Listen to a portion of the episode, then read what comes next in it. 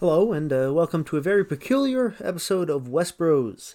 I say peculiar for two two main reasons. One, uh, Jacob Westbrook is not here, which is not entirely unusual since I've recorded a solo episode or two in my time. Uh, the second reason why this episode is unusual is because I am not being sarcastic, nor am I talking about something that I dislike or find amusing and want to make fun of it. No, rather, I'm talking about something I actually admire and enjoy, which would be the Iditarod Trail sled dog race held uh, annually in Alaska from Anchorage to Nome. Now, I've uh, I've gained quite the interest in Alaska over the last couple years, ever since, ever uh, well, if I'm being honest, ever since the uh, Harrison Ford animated CGI dog movie called The Wild came out. But uh, I started reading Alaska by James Michener, an 1,100 page historical novel uh, following fictional characters and some non fictional characters through the history of the state, all the way back from the beginning of the, the continent uh, to the present day and beyond. Uh, today, uh, however, Sunday, March 6th, marked the official start of the Iditarod sled dog race. Uh, of course, the ceremonial start was held in Anchorage yesterday, but that again is is strictly ceremonial. There's no that's not where the race actually starts. The, there's a procession through the main street of Anchorage, and you know people gather to watch it. It's kind of like a parade almost, but the actual race starts 80 miles north of Anchorage in Willow, Alaska. Uh, reading from the uh, Wikipedia page here, that's where that's where all the journalists and podcasters go to get their their information. The Iditarod Trail Sled Dog Race, more commonly known as the Iditarod, is an annual long distance sled dog race run in early March. It travels from Anchorage to Nome, entirely within the U.S. state of Alaska. Mushers and a team of 14 dogs, of which at least five must be on the tow line at the finish line, cover the distance in 8 to 15 days or more. The Iditarod began in 1973 as an event to test the best sled dog mushers and teams, but evolved into today's highly competitive race. Uh, teams generally race through blizzards, causing whiteout conditions, sub zero temperatures, and gale force winds, which can cause the wind chill to reach negative 100 degrees Fahrenheit. A ceremonial start occurs in the city of Anchorage and is followed by the official restart in Willow, a city 80 miles north of Anchorage. The restart was originally in Wasilla. Wasilla? I don't know how to pronounce Alaskan town names. I'm still working on it. It was originally in Wasilla through 2007, but due to too little snow, the restart has been as Willow since 2008. The trail runs from Willow up the rainy pass of the Alaska Range into the sparsely populated interior and along the shore of the Bering Sea. Finally reaching Nome in western Alaska, the trail is through a rugged landscape of tundra and spruce forests over hills and mountain passes and across rivers. While the start in Anchorage is in the middle of a large urban center, most of the route passes through widely separated towns and villages and small Athabascan and Inupiat settlements. I don't think I pronounced those correctly. The Iditarod is regarded as a symbolic link to the early history of the state and is connected to many traditions commemorating the legacy of dog mushing. Now, the race itself, uh, this is me not reading from Wikipedia anymore. Uh, the race itself takes about a week to complete. The fastest time ever recorded was in 2017 when Mitch Seavey uh, ran it in 8 days, 3 hours, 40 minutes, and 13 seconds. So it's a long race, and it starts today. So we'll have a couple, a couple of Westbros episodes before a winner is crowned. So I'll, I'll keep you I'll keep you updated through the, the next couple Westbros episodes. Probably uh, annoying Jake because he doesn't care about cool things. To get us started uh, today, we have, like I said, the uh, the Iditarod. You know, it took off from uh, Willow uh, earlier today, this afternoon, and it's kind of hard to stay updated on the race. Uh, not only because uh, no shade to Alaska, but their news sources aren't necessarily the fastest or or the I wouldn't say best, but they're not necessarily the most advanced or technologically advanced, and there's not necessarily a lot of interest in the uh, the last frontier in terms of news. Uh, but there's a lot to talk about. We can uh, later in the week. I'll, I'll, talk about the the a history of the Iditarod and how it got started. Uh, the 1925 Race of Great Mercy uh, to Nome, the Serum Run, uh, saving the whole town of Nome from a diphtheria epidemic. And I'll talk about the man who ran the Iditarod with poodles. But in the meantime, I have two main subjects I want to talk about today. One, we're gonna we're gonna uh, look at some Alaska uh, news sources and what they think about this upcoming Iditarod. This is from AlaskaPublic.org, Alaska, Alaska Public Media, which seems to be affiliated with PBS as well as NPR. And this was written by Lex Treinen from the Alaska Public Media on March 1st. And they ask, Can anyone beat Dallas Seavey? Top Iditarod Mushers say they're ready to try. Uh, Top Mushers, who are hoping to win the 1,000 mile Iditarod Trail sled race this year, say they've got their eyes on one team 2021 winner and five time champion Dallas Seavey. The 35 year old, 34 year old, my bad, Seavey stormed back to the Iditarod last year, winning by more than three hours in a pandemic altered competition that started and ended in Willow. Seavey, who already made history as the Iditarod's youngest champion at 25, is now eyeing another record, becoming the first ever six time Iditarod champion. Seavey is currently tied uh, with, I'm, I'm not sure, but he is currently tied at five, five championships or five wins, winning efforts at the Iditarod. And this is like, you know, if you, if you put this into perspective, like Tom Brady beat out Joe Montana by winning five Super Bowls. So, so Seavey here is like the, the Tom Brady of the Iditarod. Uh, but his competitors aren't going to make it easy for him this year, especially his dad, three time Iditarod champion Mitch Seavey, who, as you'll recall from me reading that Wikipedia article a few minutes ago, set the record for the fastest time in 2017. If he wins, he's going to have to beat me, said the elder Seavey in between chores at his Seward dog yard. I'm not going to give it to him. Dallas Seavey has won five of the last seven Iditarods he started. He came in fourth in 2013 and second to his dad in 2017. Uh, the two Seaveys are among five past champions competing in this year's Iditarod. Out of last year's top 10 teams, nine are back in the race. Uh, Mitch Seavey, 62, took a break from the race last year to let his trail battered body recover. He said he's been going to a chiropractor, stretching, and doing rolfing, a form of deep tissue massage. I feel physically much better off, so I'm probably a better musher now than I have been in many years, he said. How his team stacks up is yet to be seen. He hasn't run any races yet this year, but says he's been tracking the team speed with the GPS on long training runs and feels confident in his dogs. Last year, he said, he gifted a few of his best dogs to his son, and while Dallas Seavey will run with some of them in, the, in this year's race, he gave a few back. I do think he missed on his selection because some of the ones I got back are some of the ones I thought were a couple of the best ones, says the elder Mitch Seavey. As for Dallas Seavey's sake, uh, we don't know. Cell service at his kennel in Talkeetna cut out before we could ask him. Further north, Brent Sass hasn't left any room for doubt about the shape his dogs are in. He's won all three of the mid distance races he started this year, including the Copper Basin 300, where he outran rivals like former Iditarod champ Joar Leifseth Ulsom. Uh, so there's a lot of actual, there's a lot of different sled dog races in Alaska. There's the Yukon Quest that goes to, I believe, Dawson, and, and of course there's there's some smaller ones as well. But this is a big thing in Alaska because it, it was so much part of the history, and uh, sled dog racing kind of keeps that history alive. There's not really a need for it as much anymore with the advent and popularity of air travel these days. But there are plenty of colorful characters running the Iditarod, of course, and of course plenty of colorful dogs as well. Now, this article was from earlier today. Uh, this is from KINY, which is a news radio station or a radio station out of Juneau, Alaska, the capital in the Alaska Panhandle. And this does not seem to have an author. This is from the Associated Press. And they're off to Nome. The Iditarod Trail Sled Dog had its commemorative start Sunday north of Anchorage. There are 49 mushers trying to be the first to the finish line in the Bering Sea coastal community of Nome.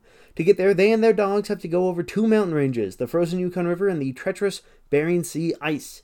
Dallas Seavey is the defending champion and he's trying to make history in this race. Seavey is tied with Rick Swenson, that's who it is, for the most Iditarod victories ever at five apiece and could break that tie with a win. Swenson hasn't raced the Iditarod in a decade and last won the race in 1991.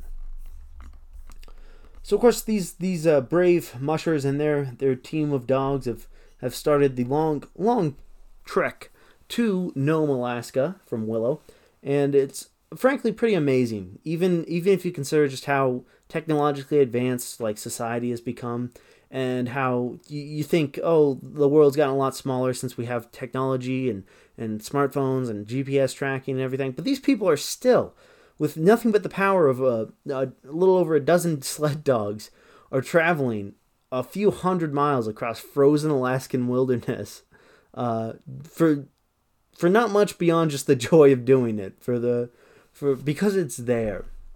So this is still pretty amazing, I think, the fact that you have these people keeping this this cultural tradition alive, and and these these brave people going out there for, for nothing more than to, to prove themselves and and of course these dogs are you know they're they've become just part of part of who these mushers are is is you know because they form such a bond and connection on the trail these dogs that do so much work and and they they're bred they're bred for it they're meant to run this race and oh hold the fort more than 150 dogs have died during the hashtag Iditarod. That number doesn't include those who are killed during the off season.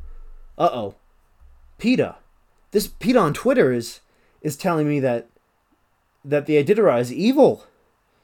Um, let's see. Writ Large replies and says, I visited a kennel in Alaska. The mushers love their dogs. You are well meaning but very misguided about this. I, I mean, I guess that's. I guess that's a good point. I mean, th- these dogs are very important to these mushers. This is. This is something that's very important to them. You know, they form such a special bond with these creatures because of the, the time they spend with them and, and they they they work in a in harmony together. They they have this mutually beneficial relationship because the, the mushers are, are out there to test their mettle and these dogs are bred and born to work. Their their whole purpose for existence is is to work and assist man.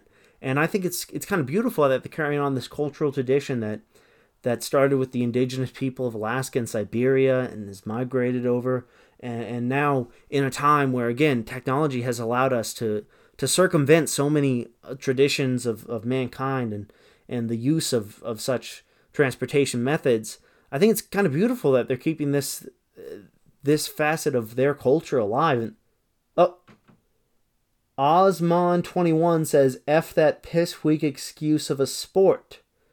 Okay. Okay, that, I mean, all, all right. Uh,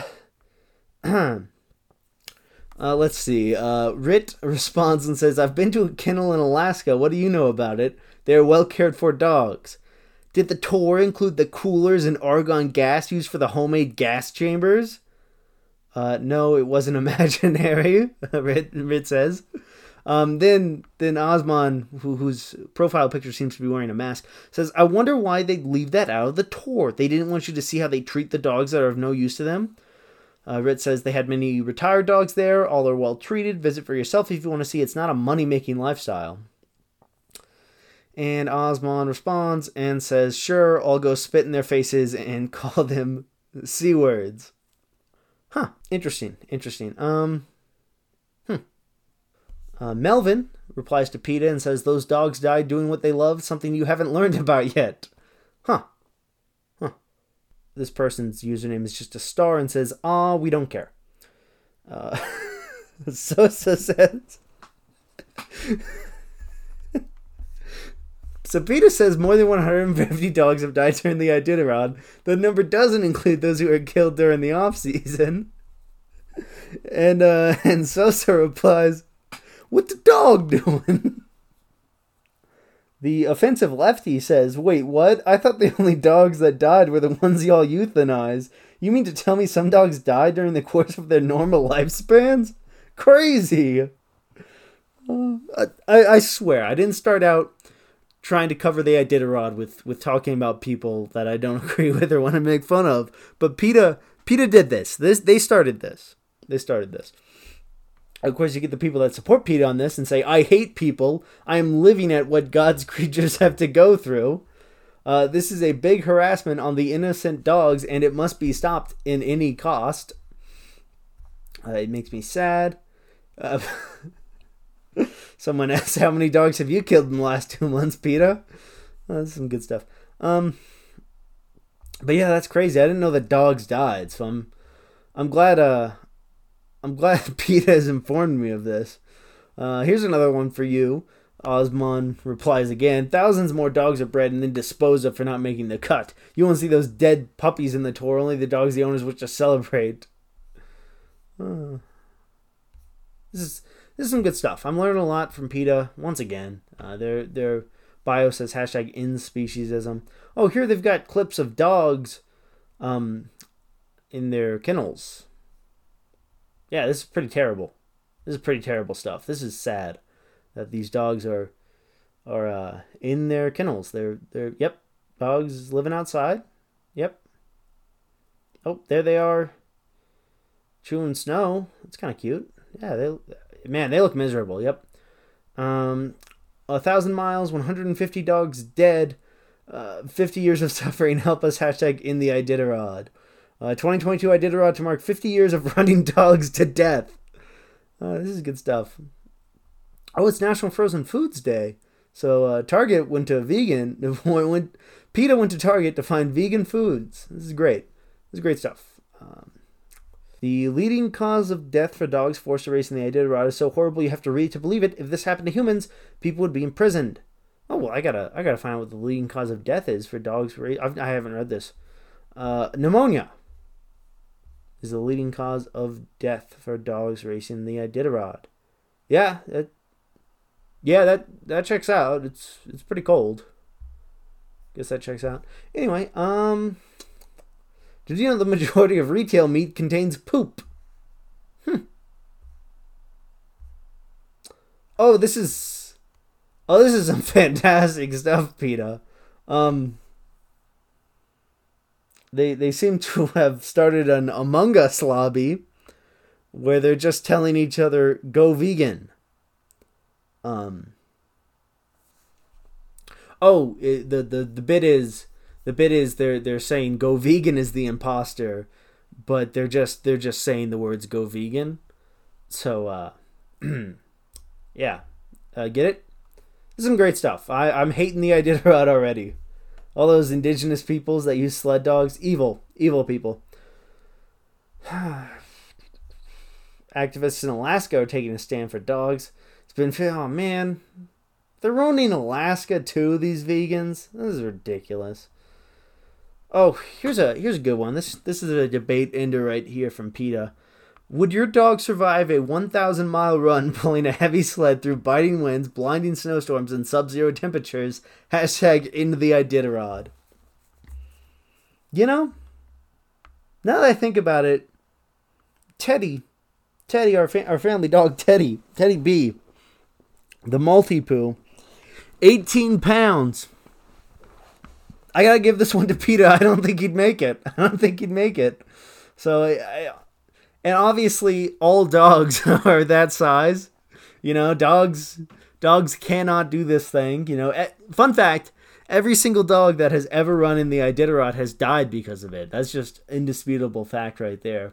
So yes, my pet dog would not survive the Iditarod, which means no dog would survive the Iditarod, especially not the ones that are specifically bred for this purpose and are are genetically uh, tuned to do this exact thing. This is literally their purpose for existing. You're right. This would not.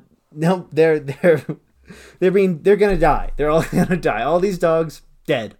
All these dogs are dead. So you know, thank you, PETA. I was gonna talk about the Iditarod. I was gonna start this series through Westbros, where I where I would talk about the Iditarod. Maybe you know three or four episodes of Westbros. I was gonna give updates about the racers, uh, mushers where they were and who's leading. Uh, personally, I'd like to see Dallas Seavey make history. But, uh, you know, now I think about it, this is speciesism. And as PETA's own description says, animals are not ours to experiment on, eat, wear, use for entertainment, or abuse in any other way. Um, so, like I said, this episode was not about me disagreeing with people or being sarcastic, because I 100% agree with this, and we should end the Iditarod Trail sled dog race.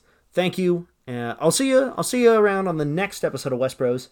Uh, for now, just make sure we we end speciesism. That that's what's important. Whoa, hold up.